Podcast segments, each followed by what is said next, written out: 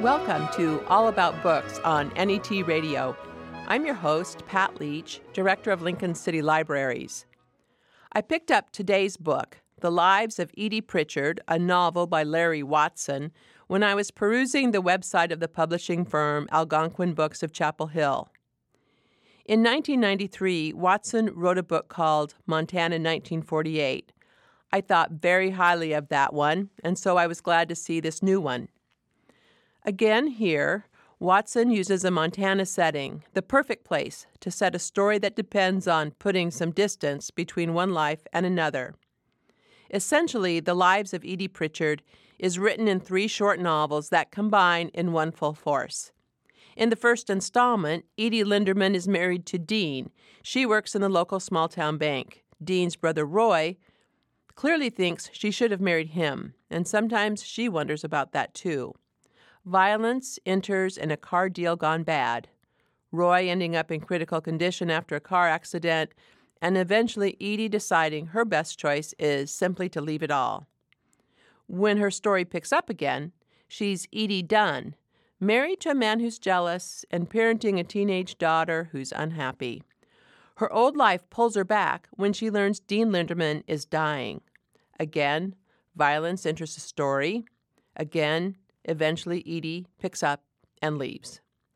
In the final installment, it's 2007, and Edie Pritchard is back in her hometown, a grandmother happily living on her own. Her granddaughter, the daughter of the woman who was once that unhappy teenager, visits in the company of two brothers. Again, the story connects back to the Lindermans. Again, violence enters the picture, and Edie gets thrown back into a situation that mirrors the choices of her own youth, her own involvement with two brothers. But this time, it isn't Edie who leaves. A key aspect of the Montana setting is the constant presence of guns especially handguns. Disagreements become violent. Alcohol and drugs speed up that transition. And yet we're reminded of the beauty of the place. Watson inserts brief mentions of it throughout the novel, often seeming to be just in passing, as in this excerpt toward the end of the book. The terrain they drive through has begun to change. The ocean of grass that previously surrounded them is broken now by an occasional outcropping of pale sandstone that looks like a white cap on that sea.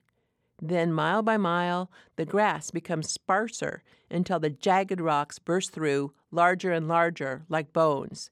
They've entered the Badlands, a country of compound fractures. And then these two pieces that come before a tense situation in Edie's apartment. Watson writes they have almost arrived at the parking lot for the Custer Ridge apartment complex. Although the lot faces west, the sun has almost set, and the evening's lengthening shadows will soon vanish in the dark. Then, the evening is warm, and though the wind here is almost calm, something still brings the sharp odor of sagebrush from the surrounding hillside. Given the connection to that big sky Montana setting, I was intrigued that Larry Watson said this in an interview. I should also say that I think of my fiction as taking place more under roofs and ceilings, the great indoors, than under the big skies of the region. The drama of my characters' lives plays out in the confined spaces of cars, bedrooms, living rooms, and kitchens. So much for the wide open spaces of the West. Edie is physically beautiful. At every turn, people notice that first, and some never get beyond it.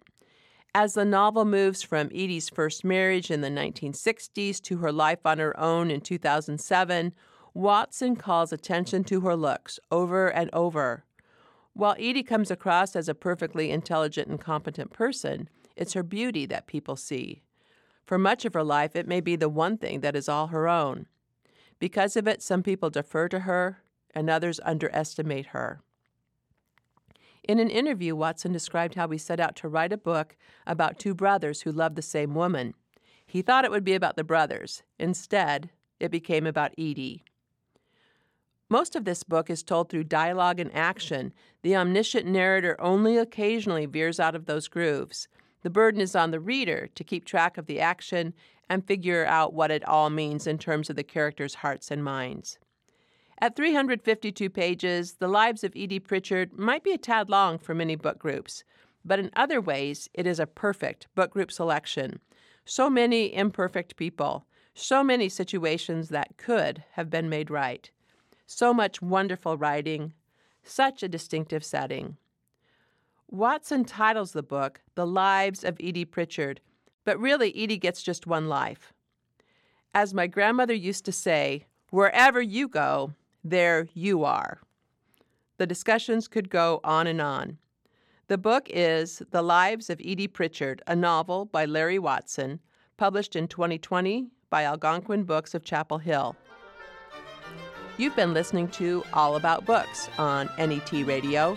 Podcasts of this and other programs are available online. Visit netnebraska.org slash radio. For All About Books, I'm Pat Leach.